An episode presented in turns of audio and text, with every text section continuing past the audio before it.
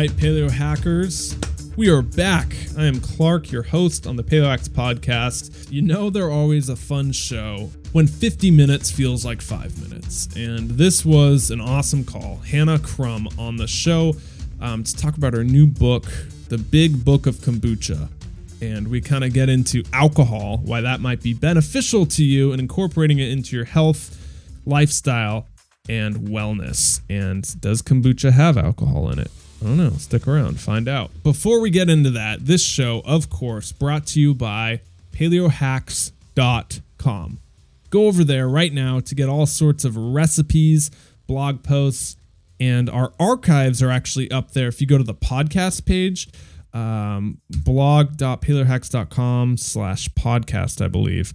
Every single episode we've ever done from day one is up there for free. So there actually might come a time of where we put together some sort of product using these. But for now, if you want to go up and stock up and um, get them for free, they're all over there. I have a special announcement. A lot of you know Danger is not my last name, as uh, as hard to believe as that is. My last name is Kegley. And I bring this up because for the past eight months, my brother Logan and I have been working our butts off to start Kegley and Co. This is a men's grooming company we just launched, and it's up live now. And we're doing three pomades, and uh, I'm the I'm the chef, the cook, whatever you want to call it, um, of these. And I made these because I had a lot of problems using personal care items like uh, just standard gels and um, pomades from other people that would really dry my scalp out. And a lot of you know, you know, healthy hair is very important, and the personal care products you use, whether it be sanitizers, shampoos, conditioners, well, if they have a lot of chemicals stuffed in them, they're not very good for you. Um, and so I started making my own and realized my hair felt a lot healthier. It was easier to work with. And I, I love the process of actually making it, something I'm really passionate about. And if you use the promo code PaleoHacks, that's all one word, you get uh, 10% off. So if you're interested or you have someone in your life that's interested, go over there, check it out. That's K E G L E Y C O dot com. That's it for announcements this week. Again, paleohacks.com. Follow us on Twitter, Instagram, Facebook. All right, you ready for the show? I'm ready for you to hear it. Let's go hear what Hannah Crum has to say. Paleo hackers, welcome back. Happy Thursday. With me on the other end, I am super excited. Hannah Crum is back, aka the Kombucha Mamma. She's been educating on kombucha for over a decade, uh, so you could say she was doing it before it was cool, before it went mainstream. Um, so she's back with us to talk about her new book, The uh, Big Book of Kombucha, I believe it's called. Hannah, Aptly named. welcome back. Thank you. Good to be back. The originator of the uh, mainstream kombucha culture, you could say. Bringing it to the mainstream. It's Yeah. been around a lot longer than I have, but I'm just one of the people who's here. I, I think of myself as an ambassador. The culture, uh, I'm here to say they mean you no harm. In fact, they mean you a world of good, and all you have to do is jump on in, grab a, grab a bottle from the store, see how it resonates with you, and then when your thirst outgrows your budget, that's when you come looking for me. I love your sayings. Last time you were on here, I think in September, you uh, coined was it Bacteriosapien? What was what was it? Yeah, Bacteriosapien. Yeah. That's, I think, uh, an apt description of this thing that we live in, this human spaceship. Right. And and after you, you started a trend on the show because we had like ten other shows about the gut. So it was just gut health, gut health, gut health. Um, and people like to come on here and talk about how you're more bacteria than you are cells, and uh, all that stuff. So so I'm stoked to get you back on for oh. 2.0. Awesome. Well, I'm glad to be here. And you know, it's um, that's great to hear that people are really wanting to dig in and figure out, you know, what is this human body organism thing? You know, we like to think of ourselves as a car or some kind of machine, but really we're just way more intricate and interesting than uh, any kind of vehicle or apparatus we could put together would ever be. So last time you were on the call, you kind of touched about. Uh, well, actually, before we get into that, how was working on this book? I know you just it's coming out in March eighth. March 8th. March Yeah. eighth. What's what's that been journey like? Is that what you've been working on since last September when we talked? Absolutely. Well, you know, it's been three years from proposal to publish, and I'll say that it's myself and my husband. So we're very much our own SCOBY. Um, I like to joke that I'm the yeast, the party animal, and he's the bacteria, making sure I don't get too crazy. Um, but uh, we're we've been partners running the business, writing the book, and so we'll actually both be on book tour at, at different parts. I'll be in some places on my own, but wherever he can, he'll be joining me. Uh, some of you might know him as Alex Kombucha. That's been his uh, moniker out on social media. Um, but yeah, for three long years, from writing the proposal, which you know these days it's similar to music, where they want you to have your own following, have your own kind of thing going on before they just right. Give you a book contract, and then um, you know, and then going through that whole publishing process. Which I tell you, it's you know, you think you know everything because it's all in your head, you've been living it, but to have someone with outside eyes come in and just help you shape and craft and make sure that you're speaking to those who may have never heard about it, it, it was really a great process to go through. Yeah. Is it easy? Absolutely not. Just like every work of art, there's uh, creativity, there's conflict, but what ends up is being a really amazing, beautiful piece. Are you ready for me to flash you the cover? Here it is, the reveal. Go for it. Wow. Yeah, so it's in hardcover and paperback, and kind of one of the ways we've been talking about it, it's like a fun textbook. Hmm. Yeah. So it's, uh, well, and it also has 400 recipes. So that's almost 300 flavoring suggestions, 50 cocktail recipes, food recipes, recipes for doing like facial masks, all the other different things you can do with kombucha culture. So this is, you know, it's 400 pages, but we had to cut it down. You know, people are like, how could you write 400 pages? I'm like, I've got so much more information to share with you. Uh, one of the unique characteristics of this book that sets it apart from other books is it does have a symptom specific section. So we're talking about, you know, how does kombucha help with cholesterol or diabetes? And all of that information, rather than just being anecdotally based, which we've all heard the stories, it's rooted to research. So one of the things we'll be debuting on the Kombucha Kamp site in in uh, hopefully in a week or so, but coming soon, is a research database where you can come to our site, find the database portal. We've uploaded hundreds of research articles on kombucha, research papers that scientists have been doing around the world. Type in a few keywords, voila, information at your fingertips. Um, so even if you're not someone who wants to make kombucha at home, there's a history, there's timeline a lot of the recipes you could be using store bought kombucha with to make these recipes. So it's really for anyone who's a kombucha fan, period, whether you're drinking it or making it or or inclined to do either one of those. So people listen and are like, "Wow, this woman is passionate about kombucha. I didn't know there was so much to learn or so much uh, intricacies with making kombucha." Um, and I know you kind of got started in LA. You saw your friends making that weird superfood you went over there and you say it was love at first sip, and uh, then you it just kind of started snowballing since then, and to where it is now.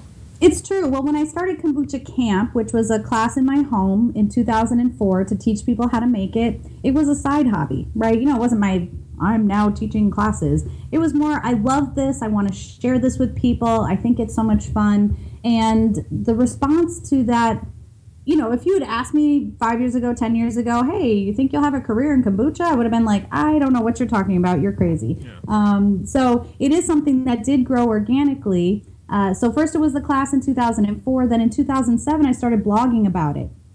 And I really just wanted information. We've always been an education company first because I wanted to dispel some of the negative stories, some of the negative mythology around kombucha out there and and that's what instigated the the blog.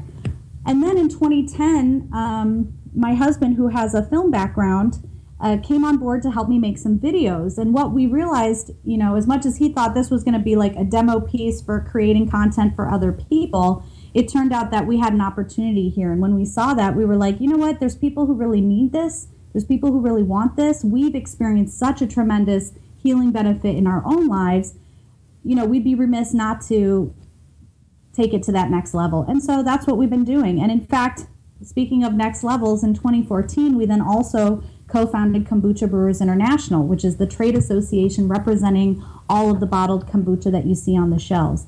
Um, so we've we've been very active in the kombucha industry and community for a decade and we love it and, and really love getting the word out to people who've never heard of it to get them to try it. So, the people who have never heard of it and they're tuning in right now, um, they're they're probably familiar with kombucha, the fermented tea. They've seen it everywhere. They're aware of it, but the benefits actually behind it. What are kind of like like the biggest one or two benefits that you tell beginners who are new to this? Digestion and detox. Um, if I could boil it down to two words, that would be it. Uh, digestion comes in the form in a couple different forms. So all fermented foods are going to help with digestion, and we always advocate for a diversity of fermented foods and drinks in your diet because, as you mentioned before, all these bacterial cells living in our body. One beverage is not going to have a, you know all the diversity to match that which your body represents. So getting a variety is always going to be the best way to go. But in terms of digestion, you've got the healthy bacteria they're, you know, breaking down the food. They're making all of that nutrition easier for your body to absorb. Uh, a lot of the problems we see for folks who have a high indigestion and digestive issues is when you overconsume certain types of foods, it dilutes the acid, the acidity in your stomach. Huh. And when you dilute that acidity, you know, think about it. When you're trying to break down proteins, you know, we have to use a knife and everything to kind of break it down. Well, in your gut, you don't have a knife. Your knife comes in the form of acid. Right. So if you're consuming foods that's, you know, raising the pH or you don't quite have the acidity there, you're not going to be able to extrapolate the nutrition from the foods you're consuming. So a lot of times, and this has been a, a misunderstanding for many years, uh, people who experience acid reflux think, oh, I have too much acid, it's coming back up. In fact, that's usually an indication that your body requires more acid. Hmm, yeah. And so, um, when you, instead of taking the antacid pills, which are all base, neutralizing that acid, which certainly temporarily treats the symptom, it just exacerbates the root cause. So when you start consuming your, you know, your kombuchas or your other fermented drinks that have those natural organic healthy acids, you're rebalancing that acidity pH and it makes it easier for you to digest your food. And a lot of that indigestion will go away. In fact, two weeks after starting to kombucha, my husband was able to give up his um, his Zantac, his you know digest the uh, yeah antacid. Yeah. So it's a it's something that a lot of people and that's like one of those immediate benefits that people really feel from it. The other benefit, so the acidity, the bacteria, they're all improving digestion and that leads to increases in energy. Because if you think about it, right? Like after Thanksgiving, you eat the food, you sit down, you're like, oh, I can't move. I'm in this like food coma. Because your body has to try to digest all that you've put in there. So when you improve your digestion, you can imagine, oh well, now your body has more energy. It can be used in different ways. Yeah, sure. So with the with the digestion, then uh, that benefit. Um, if someone listening right now is curious to incorporate kombucha, well, how much do I have to drink to really get the benefits of the digestion Hannah's talking about? You know, not a lot. Um, a little bit goes a long way with kombucha. And in fact, what happens to a lot of people, uh, they'll have kombucha and they'll be like, oh my gosh, I really crave this. I really want another one. And they get all freaked out. They're like, oh no, I'm addicted to kombucha. And it's really your body has a nutritional or some kind of deficiency that the kombucha is helping to serve. And so, oftentimes, if you're one of those people who just started drinking kombucha and now you feel like, oh, I really want more of it, listen to your body. Your body's telling you, give me the good stuff, help me get what I need. You know, so much of our wisdom about what kinds of foods we should eat and things like that is really in our DNA the thing is is we have all this propaganda about what should you eat what shouldn't you eat what's healthy what's low fat blah blah yeah. blah you know all these buzzwords. You don't know what to believe you don't know what to think. But when you come back down and really listen to the information your body provides you it will guide you to the foods that support your health. And again because my body's so different and your body's so different those are going to be different recommendations but back to your point especially if you're new to kombucha, starting with four to eight ounces first thing on an empty stomach is often a great way to feel how it's working in your body. But you can also take it with meals that will help with digestion. If you take it right before meals, it can help decrease appetite. It often decreases sugar cravings or cravings for alcohol as well. Because when you think about why humans eat, it's not just to hang out and have a good time or uh, to have dinner with the family or whatever it is. It's because our body requires certain inputs that we can't make on our own. And so when you provide that nutritional input in a living form, mm-hmm. in a form that we evolved to recognize, that means you don't require as much quantity when you have that quality in place. So it's kind of like apple cider vinegar with that. Uh, I know the recommendations lowering blood sugar, all that is you know before meal or empty stomach and energy boosting, and I know that has the mother in it as well. Um, is, nails on head. You're like bang, bang, bang. There you go. And that's because drop the mic. Well, no, yeah, exactly. It's an acetic acid ferment, which is what vinegar is. But where vinegars are typically diluted to a 4 to 8% acetic acid solution, which is really sour, that's why you're only taking small shots at a time, kombucha comes in around 1%. So a great way to think about it is easy drinking vinegar. Okay. Also, it's made not from apples, but from tea. So if you look at the research on tea, tea is already an incredibly healthy beverage. It's got anti cancer properties, high in polyphenols. And then you add the fermentation process to that. You make all of that nutrition even more available, easier for your body to absorb. It's no wonder kombucha is this like super powered tea vinegar. Yeah. Yeah. Uh, and, and it's great too because a lot of the excuses with health, the two biggest ones, you know, what do you think they are? It's I don't have the time and I don't have the money. And mm-hmm. I know last time you were on the call, we were talking about brewing it yourself and how cheap and cost effective that is. So, everything we've been talking about, not only if you don't have the time, well, you can do it in the convenience of your own house, but also the money. I mean, it, it's pennies, right? Pennies a glass, absolutely. I mean, think about it. You're, once you get up and running, look, a culture from us is $25, guaranteed to reproduce. You'll get a lifetime supply provided you care for it. That's a really low investment. Now, the only other thing you have to pay for is tea and sugar. Now, sugar might be a trigger for some people thinking, oh, sugar's bad for me. I don't want any sugar. Uh, what about the sugar? So, just to speak to that briefly, the sugar is not for you. The sugar is for the brew, the sugar is for the yeast and the bacteria. They consume it, they break it into its component pieces from sucrose into fructose and glucose. Mm. And then things like glucose are what create your gluconic and glucuronic acids, which, when we talk about detoxification, are really important. So the sugar, like I said, is not for you. It's for the fermentation, but it's also that spoonful of sugar helps the medicine go down, right? Like the the best kombuchas are those that are sour, that have a sour punch, but also that little bit of sweetness because you know, we can tolerate that sour if we have that little bit of sweetness there to balance it with. So it creates that balance. And if you look at sodas, which are really like the wannabe fermented drinks, they're they're the fake version of fermented drinks that came out after prohibition. They add acid to create that acidity that we're craving out of bubbly drinks. And they also add sugar, but unfortunately, the components that they're adding don't provide that nutritional payoff that we're instinctually looking for. You know, we're hardwired to seek out yeast, we're hardwired to seek out carbonation because those bubbles is what indicated to us that the yeast were there, that they were living, and that they were active. So imagine a time before we knew uh, anything about microscopes or microbes, yeah. you know, you think it's just magic. What you're seeing are these bubbles. Well, that boom, your body's like, yes, that's good for me. And so even still today, we have that desire for bubbly drinks, but it's for something that has the living yeast. Uh, because that has all those B vitamins and all that nutrition. So, uh, ex- explain that one more time. When there's bubbles, basically our primal brain thinks that that's yeast, which is nutrition, or how does how does that link up again? Exactly right. Now, now uh, these are the theories that come to me over time after reading lots of stuff, sure. eating these healthy foods. I start to make these connections. So the connection that I made was that in ancient times, when people were fermenting, and we fermented all kinds of stuff. Well, we had to ferment because you couldn't drink the water. Uh, in fact, they they posit that the reason grain production started in Egypt was not for bread, but was for beer, because we needed to ferment the water. Um, so, uh, or add vinegar to it, or whatever we do. Or wine in uh, Romans and Greeks. yeah, or wine in it, or the yeah, exactly right. Um, so we always had to adulterate it in some way to protect ourselves from the the pathogenic organisms present.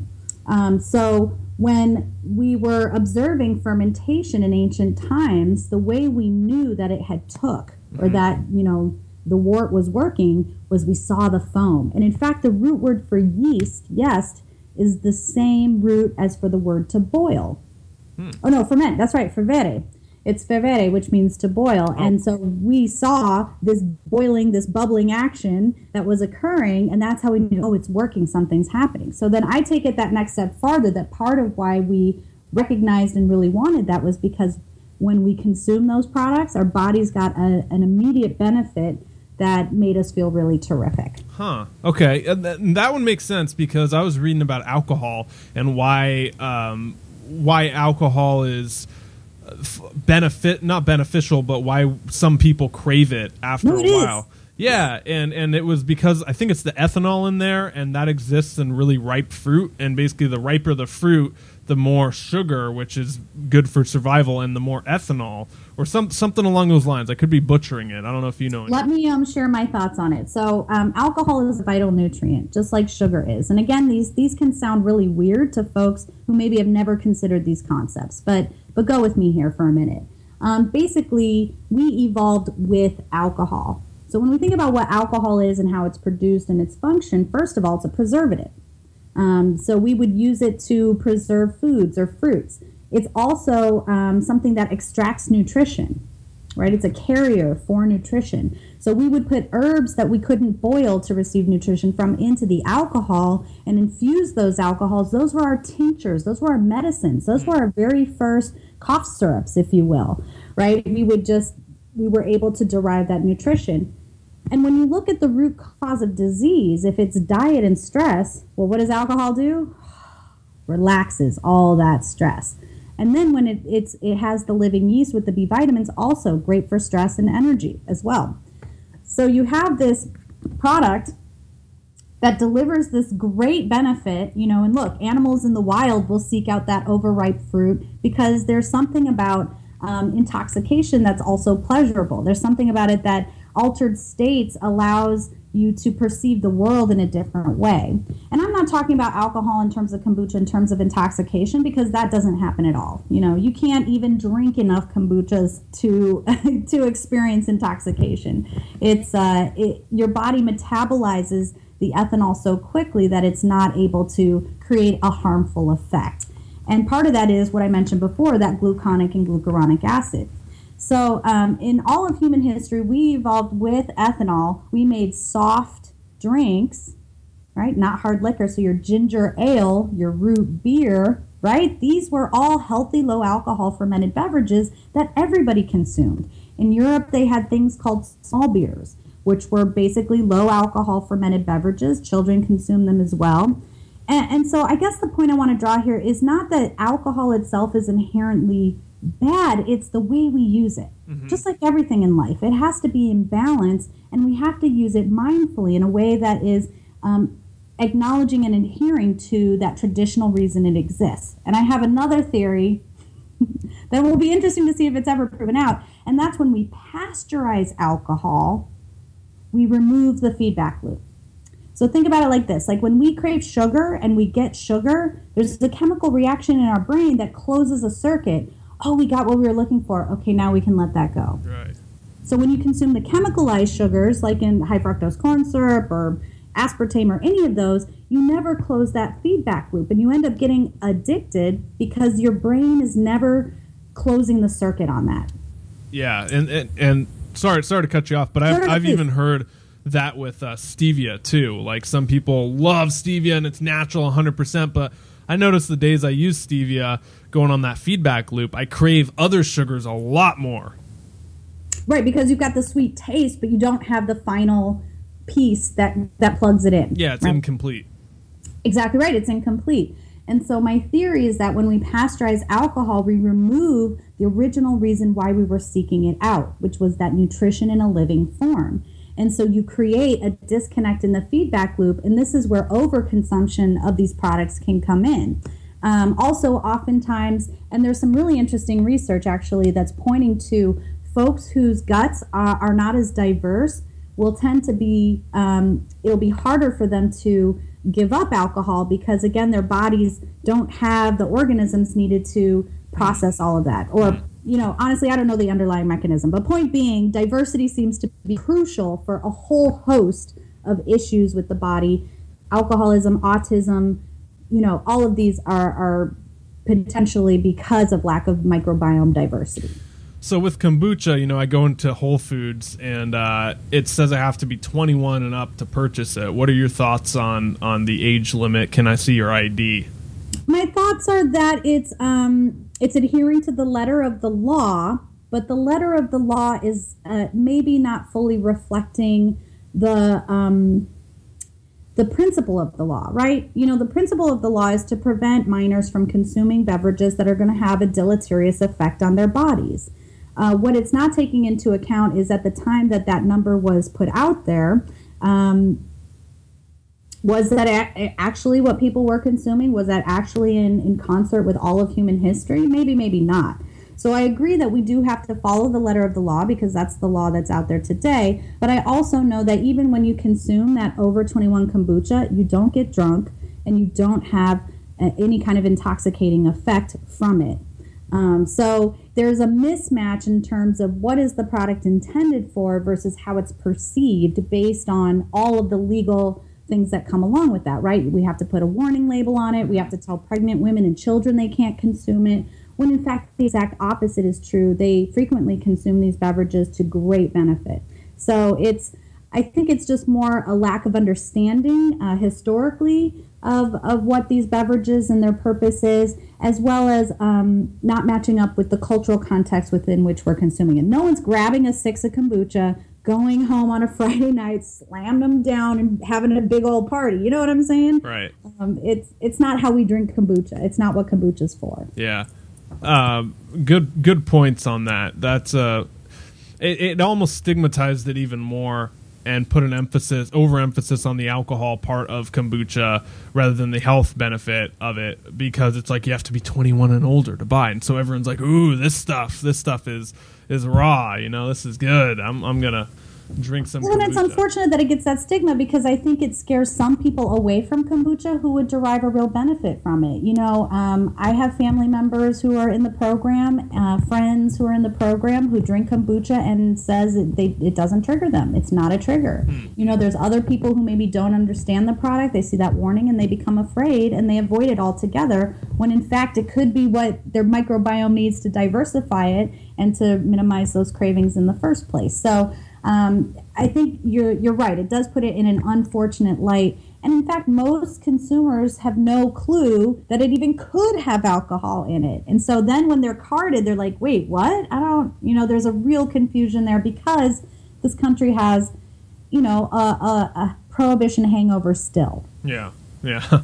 I like the prohibition hangover. So, um, you were talking about earlier something that uh, had a light bulb go off in my mind. Last time, I think it was last week, Doctor Doctor Josh Axe was on the call and he was talking about eating dirt, and all that stuff, and uh, how it's not about the quantity, the number of gut bacteria, but it's about the the the quality or the diversity of the gut bacteria. Can you talk a little bit about that?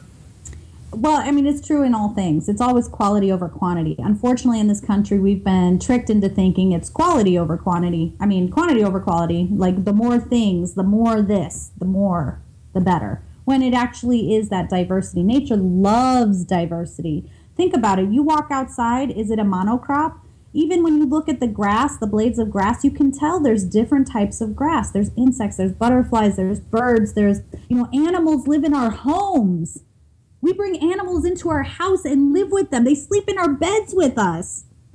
Yeah. I mean, my point being is that we are so diverse that we engage with all the creatures, with all the organisms of the planet.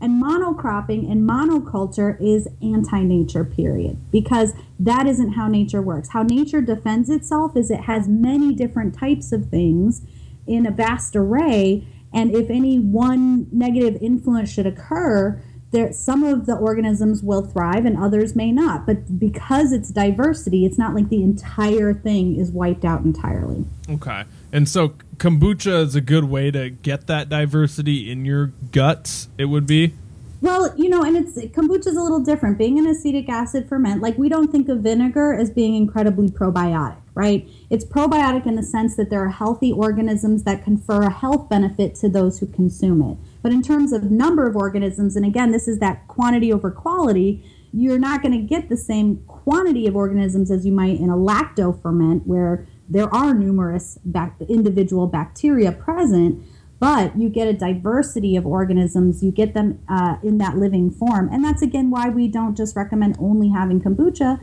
but have sauerkraut, have kefir, have kvass, have kimchi and natto and, and miso and all of those. Added into your protocol. Have some dirt too, you know, and by dirt, go out and play in the dirt. You don't even have to eat it. You can just work with the soil. Um, just being, you know, present with those organisms, visiting a farm, letting the dog lick your face, rubbing a cow and on its nose and you get some of its boogers on you. I mean, all of that is how we diversify our biome. In fact, hugging strangers, drinking from their, you know, drinking from each other's cups, kissing. I mean, these are all important ways in which we strengthen our immune system as well as our connection to each other. Sure. Um, so only kiss people you're allowed to kiss. go up and kiss strangers, everyone, in the Whole Foods aisle seven. Uh, only if they give you permission. that's right. How does kombucha work or probiotics? I've always been a little um, confused. Like, so you take them in and they have to make it through your stomach, which I know has a very high level or should have a high level of hydrochloric acid. How does it make it past that into your gut and kind of live there? Is there some mechanism it bypasses or just kind of survives? Well, again, remember kombucha is already very acidic. So it's already attenuated to that more acid environment. Um, mm-hmm. Do all of the organisms survive your stomach acid? That would be a fascinating study. I, I don't have specific data on that. What I do know is that um, consuming fermented foods is something human beings have been doing since the start of time. So, and always there, there. It's not about again those huge quantities. If you start eating sauerkraut and you eat a whole cup of it, that's a lot of sauerkraut. You might end up in the bathroom as a result of that because that's just way more than you need. Uh, almost always our fermented foods are these condiments or these little pieces of things on the side. So your salsas, your chutneys, your your you know you put sauerkraut on the Reuben so you can digest the meat. Um, things like this. There's a reason that we've had these food pairings throughout history is because they serve a beneficial effect. They they um, they help each other out. Um, so what do they do when they get into the gut? I I wish I had an answer for you. I don't exactly know. But what I know is that they, you know, the good stuff gets in and what happens is is when you go to consume the you know the processed foods or the foods that maybe don't serve you as well when you have a habit of drinking kombucha your body goes kind of like well i don't know about that uh, maybe we should try something else here you know it, what happens is you start to lose your taste for these over processed foods because the body starts to be like, no, wait, you're giving me like the really good stuff. Um, why are you putting that that back in? There? That's no good. Yeah, yeah. Okay, um, so one thing I love about kombucha is the actual act of brewing it. Um, I've been brewing it for for five years or so. And I think my little soapbox rant on that is because I think, you know, there's not an information deficiency out there in the health community. It's not an information problem that we maybe can't lose the last 10 pounds or uh, we jump from diet to diet or something like that. I mean, I've had my own struggles with that. It's always an action deficiency in me. And I think one of the reasons why I like brewing kombucha is because I'm actively involved in like preparing something. I have ownership over it, and it's it's fun to do. Um, and so I, I, guess nice transition into kind of like how we brew kombucha and get going. But I mean, do you, do you have anything to say on on like being actively involved with brewing it? Process is really about connection. It's ritual. It's cycle look, we live in a cyclical world. We have four seasons. The sun go, uh, the moon goes through phases. You know, we can't help but be deeply rooted and connected to those cycles, whether we're aware of or cog- cognizant of them at all. And so, engaging in the ritual of preparing your own food, preparing your own ferments, there, it, it's magic. It's magic in practice because it's science, right? But we can't fully see what's happening, and that imbues it with that kind of sense of magic. And so, um, you know, it feels awkward at first whenever you're learning, you know, the hokey pokey or whatever. You didn't know when to turn yourself about, but you did it enough times, and then you got into a rhythm. And it's that rhythm of action, that rhythm of process that I think really connects you to your ferment.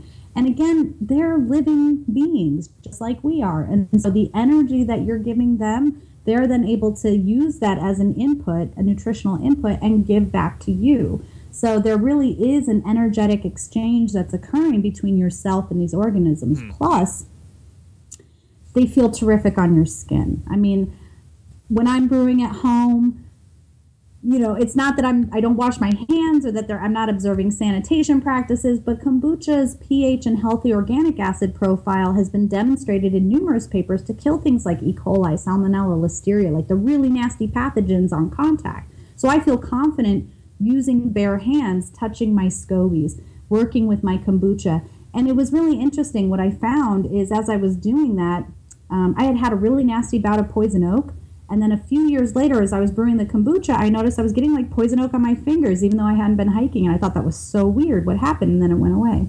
And then I brewed the kombucha again, and it came back. And it dawned on me that the kombucha was pulling that toxin out of my body through my skin. So when you remember that we are a mm. giant sponge, we're a giant filter that's just yeah. absorbing. We're absorbing the sunlight, we're absorbing the pollution, we're absorbing all the chemicals around Radiation. us. I mean, we're just in all that's concentrating in your liver, and your liver's like working as hard as it can to, to keep up. And we do make gluconic and glucuronic acid in our bodies, but the problem is with this many toxic inputs, we're overwhelmed. We're in toxic overload. Yeah. And I think this is where we see that rise of um, autoimmune and cancer and metabolic diseases, allergies. All of these things are as a result of our bodies basically saying, I give up. you're you're killing me here and I don't know what to do. Yeah, um, sanitized to death.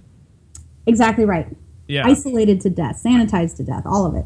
Yeah, and people forget that the skin is actually your biggest organ.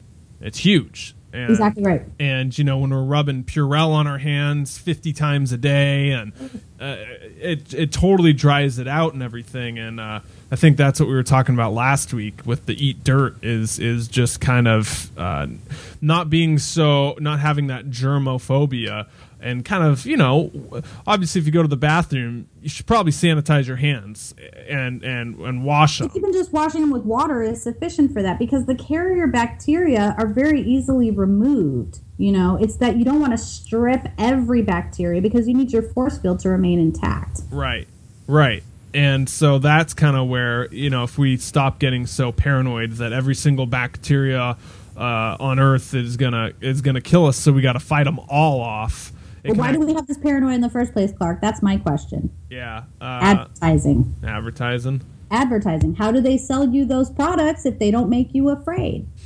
I was listening to Paul Chek. Um, he gets he gets pretty hippie with it, and I'm I'm down with the hippie approach. I love it. I'm a hippie at heart.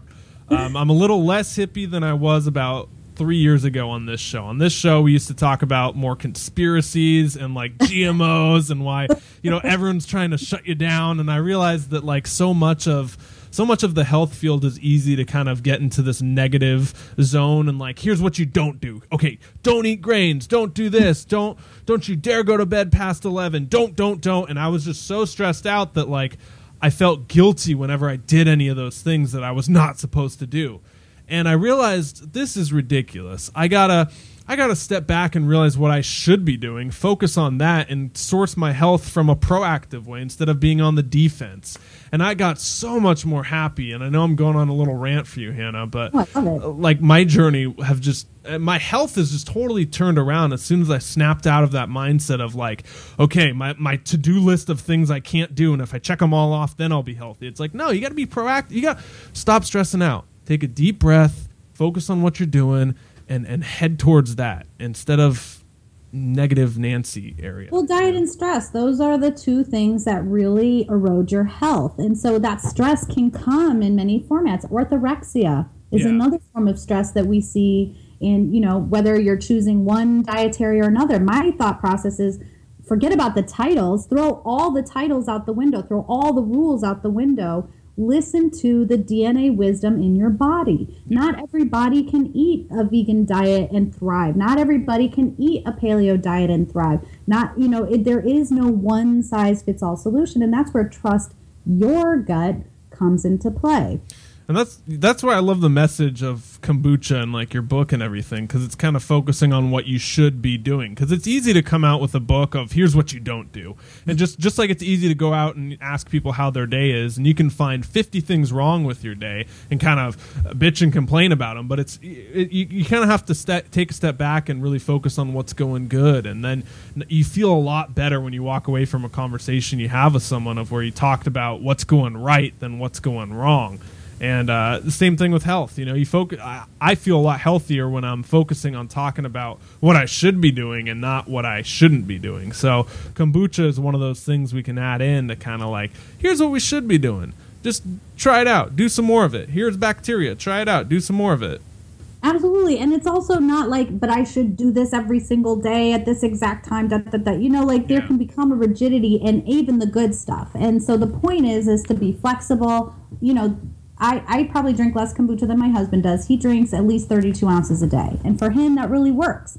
For me, I have anywhere from 8 to 16 ounces. And some days I don't have any at all. Uh, so it just kind of depends. I obviously, I I mean, I can feel a difference when I don't have it available, and when I travel, I always buy it wherever I can. First of all, I love trying all the local brands just to see what's different and what's new out there. It's such a craft beverage, and the way that it's made, you know, it's just like beer or wine. You have how many Pinot Noirs on the shelf, and they all taste different. How many different companies are making IPAs or Hefeweizens? Yeah. Again, like this is what it's creative, it's craft, it's individual and unique. And so I really enjoy that part of it. But also, I'm just like, I'm in a new um, terroir. There's different bacteria and organisms here. I'm breathing, you know, uh, air from hotels or whatever, or on the plane. Like, I need this while I'm traveling specifically because it helps to make sure that my microbiome and my bacteria force field are really strong. So that even when I encounter foreign organisms or potential pathogens, I still have enough of my own bacterial integrity that I don't have to worry that this is going to take me down. I just looked. We're at 40 minutes already. These always fly by. I want to touch on kind of like basic brewing tips, maybe some advanced brewing tips, and I got a couple questions for you. Is that is that Let's you're not you're not on a tight schedule or anything? Not at all. Okay, three more hours. Okay. Let's do it. so someone's listening to this and we talked about um, why kombucha is beneficial what it is why it's been used and they're ready to take the first step explain very basic terms to the beginner out there how they get started brewing kombucha Uh, first, you want to source a quality culture. So, Kombucha Kamp, camp with a K, you know, first you want information. So, you come there, you download our free recipe, you kind of get a sense of what the process is going to look like. It's so easy, Clark. It's just the thing that complicates it is it's unfamiliar. The thing that complicates it is our fear. We're afraid I'm going to poison myself, I'm going to hurt myself. Here's the deal if this stuff were so hard to do, it were so dangerous, humans would have chucked it on the compost pile of life ages ago, right? So the fact that it's persisted for hundreds, potentially thousands of years speaks to not only how easy it is, but how safe it is to make at home. So first dispel those misapprehensions. Once you do that, the process is super simple. You're making tea, you're adding sugar. You add the SCOBY, you wait about a week. Once it has that sweet sour flavor you like, you harvest it. Um, you save the cultures and starter liquid for the next batch right off the top, kind of like a little offering. You take them out, you pour your liquid on, oh. and then everything else you can put into your bottles and flavor and do whatever you like with. You start that process over again, and that's just it. It's just this constant cycle and process. And uh, I have a little song. that I sing. kombucha tea You got it. easy as one, One, two, two, three. three. Brew sweet tea, add Add a a SCOBY. SCOBY. Wait a week and then repeat. that's my jam Yeah, right. Yeah. I mean, thanks to Michael Jackson for writing the song in the first place, but um, it, it makes it super easy to uh, to remember what this process is. It's very simple. so you you add the scoby or no so you, you brew the tea in glass preferably Yes. and you so you have your tea you add the sugar um, and people don't need to get fixated exactly on the amounts there's recipes online and then you add your culture cover it and pull it as soon as you like the flavor Now here's and here's one of the important things that people often forget, but it's an important ingredient in this process, and that's temperature. So remember, bacteria and yeast, like us, there's a comfort zone that they work in. And uh, just like if we were to have to work outside in 40 degrees all the time, um, our activity may slow to a snail's pace, or we might not be able to get much done because we're out there like blah, blah, blah, blah, blah.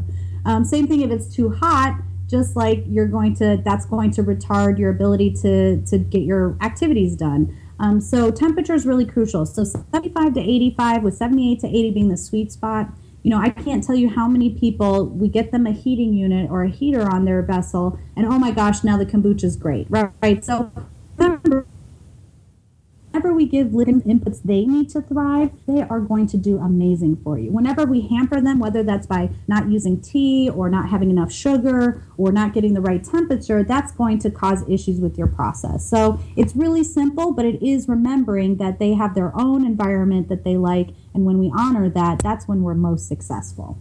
Okay.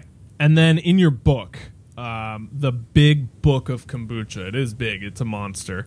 Yeah, show it show it for everyone watching right now. It's 400 pages, hardcover, endorsed by Andrew Zimmern himself, Mr. That's right, Bizarre kombucha. Kombucha. So let's show you a, a, flavoring recipe. Look at these superfoods. I mean, we've tried everything. Every flavoring recipe in here is something that we tried. What's the cra- so, what's the craziest thing in the book? Oh my! Probably the bacon recipes. You got a bacon recipe with kombucha? Well, we have a portini even, so that's like a bacon kombucha martini. How, how, how do you make that? Is that pretty complex? It's pretty simple, actually. I mean, you uh, well. So here's the thing, because think about this, right? Vinegar is used in meat preservation as well, or in salad dressings and marinades. You can you, it'll extract that flavor very quickly. So if you make a bacon booch, you can then and then when you think about most mixers for cocktails, it's like sour mix like yeah. something sour, a little bit of sweet, plus the alcohol. So you take that formula, you can get so creative. And this is the, you know, this is the roaring 20s we want to create. We want to create a, a healthy cocktail revolution. We want people to be consuming um, consuming these beverages. I mean, not just all kinds of beverages that make them feel good, not ones that deplete them, that cause cancer ultimately, that you know have negative effects on the body. Yeah, yeah, and if you're if you're gonna have a cocktail party, which ninety percent of the people listening to this call have either a been to or b hosted, you know, you might as well try and do it with the best ingredients that you made, and it's it's more fun. Again, it's that ownership, and uh, it can be a good time. So. Uh, you, you got a whole section in there on kombucha cocktails. It is right. We do a whole section, 50 kombucha cocktails. So um, from Shandy's is just your half beer, half kombucha, which is really well suited for all the way to you know a Bloody Rita or something like that, uh, a, a, a, margarita or a kombucha Bloody Mary, something like that. We've got them all in there, so you can. And again, all of these are just inspirations. Mm-hmm. You know, take them, make them your own, give them your own personal tweaks. That's like memes on the internet, right? What's fun is we get to personalize with our impression, how we interpret it. And that's all this is meant to be. It's not meant to be the end all be all. But we've got um, condiments, kombucha, we've really? got kombucha krauts, we've got SCOBY, just eating the SCOBY. So if you want like a vegan squid sashimi, you can eat the bacterial cellulose. We also have like fruit leather recipes. So oh, even the so SCOBY dry it itself, out and kind of eat it exactly right can be consumed. Wow. Um, and it, does it taste good? I've always been a little intimidated. Well, it's going to take on the flavor of whatever you're using. Now, some people will just, you know, take a bite out of it. First of all, it's really chewy. So it's, uh, you know, if you want it instead of gum, you could do that. But the benefit to consuming bacterial cellulose is that it's insoluble fiber. So what that means is we don't digest it. We don't um, break it down in the same way we do other foods. So it acts like a broom where it comes through the body and just sweeps out excess sugar, excess hormones like cholesterol and things like that, and and uh, you know just basically sweeps out your insides. So um, it it does a really nice job of doing that. The fruit leathers are really great because you're mixing it with fruit.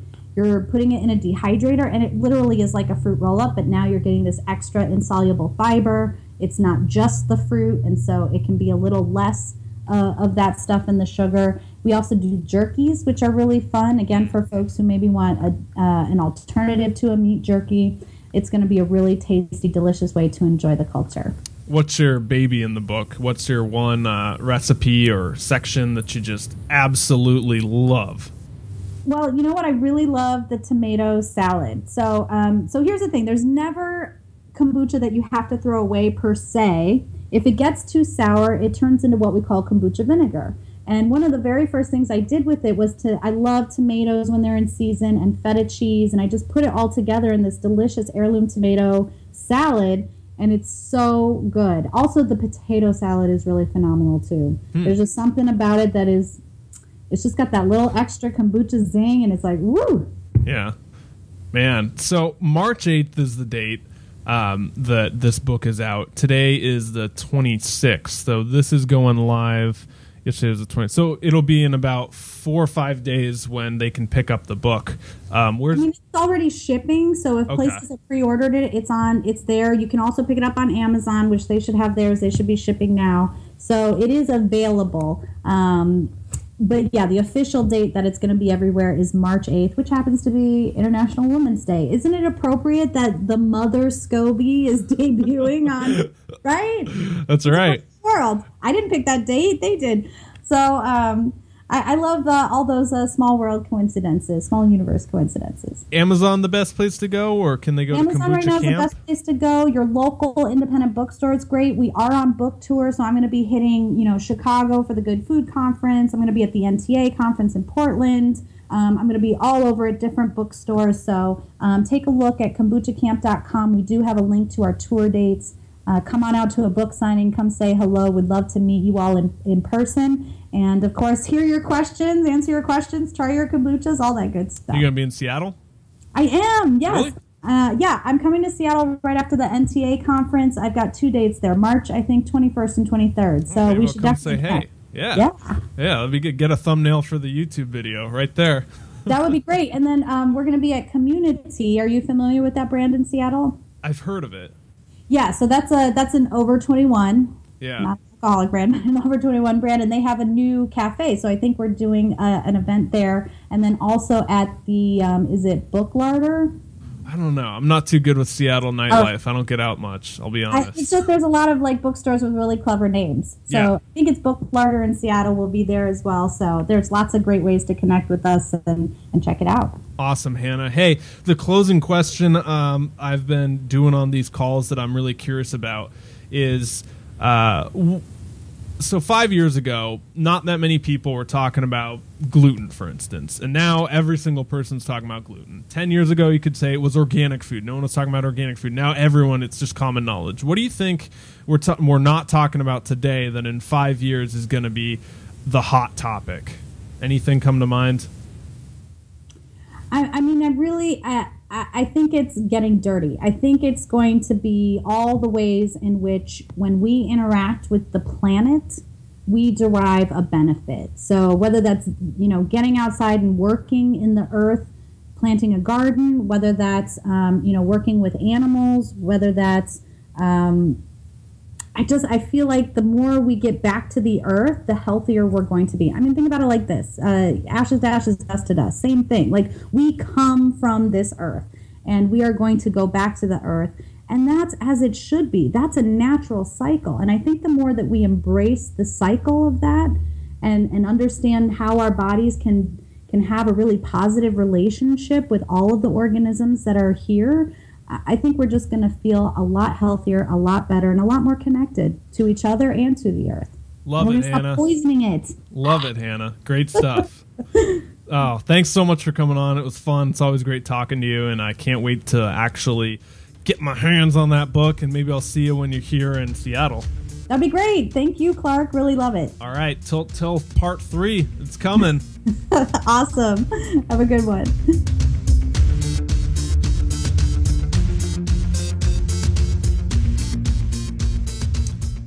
Y'all singing that jingle?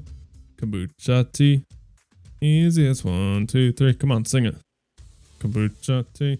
Thanks for tuning into this week's Paleo Hacks podcast, guys. Really fun stuff with Hannah Crum on her big book of kombucha.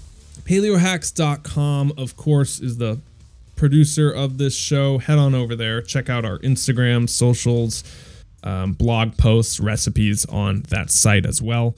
Thanks for listening to my rants in there. Something I've I've really been thinking about. Um, that kind of whole defining health by what to do and, and not what not to do. Um, I think that this health community, to generalize it and, and boil it down just from what I'm seeing, has um, has gotten a little pessimistic with certain issues, whether it be vaccines or GMOs or government policy, and that's a downer. Um, and I I I kind of as fun as it is to talk about a good conspiracy theory or a good uh, corruption and kind of expose the truth, that's not really what I want this show to be about. Um, so I'm gonna try and avoid those topics from now on. Uh, not that we really went into them a whole lot, but just know that the goal of this show, this show, guys, is to uh, gonna call. Know that the goal of this show, guys, is to kind of put the emphasis on what to do. We don't have any dogmas or any agendas or any right or wrong way to do things. Yes, I know, I know, I know. This is the Paleo Hacks podcast, but ultimately, all I care about, all we care about, all our guests care about deep down is what works for you. And do you feel better at the end of the day? And are you feeling healthy? And does your life kick ass? Okay.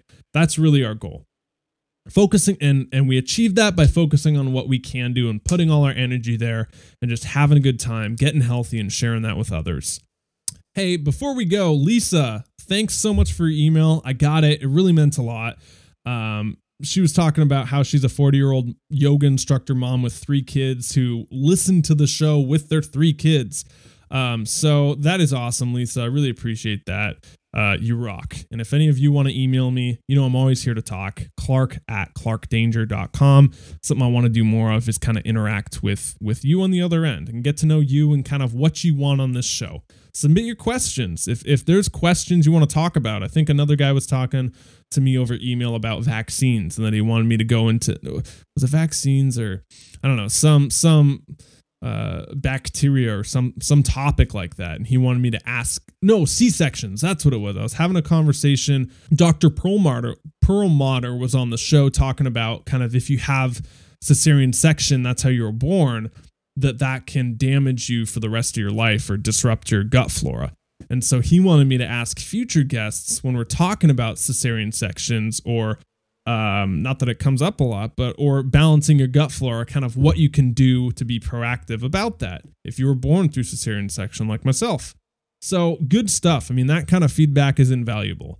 So just reach out to me on there. I'm always there to chat. Kegleyco.com, K E G L E Y C O.com. Check out our hair products and use the coupon Paleo Hacks for 10% off. That's all I got, guys. Thanks so much for listening. I appreciate you. And uh, I love having your support. This is a blast. I love doing this show. Um, I'm going to continue to do it as long as I can. And uh, it's been three years now, and I wouldn't have it any other way. Oh, I'm feeling deep today if you haven't realized. You know, I remember doing this in Hawaii, living on a farm there. And uh, I was listening to calls for the best of episode. That's kind of how it started. We were doing our first 10 episodes from my college dorm room. And then in that summer, I went to Hawaii. So now we're a little more official with it. We got video, we got HD, we got audio, but uh, it's been a journey, and I and I I I love uh, experiencing it with you, and I plan to keep continue doing this for as long as possible because health is important, and in whatever small way I can contribute to the larger um, larger community of in the health field, I will uh, continue to do so. So thank you for your support. That's it from me to you, stop settling, start living. I'll talk to you next week.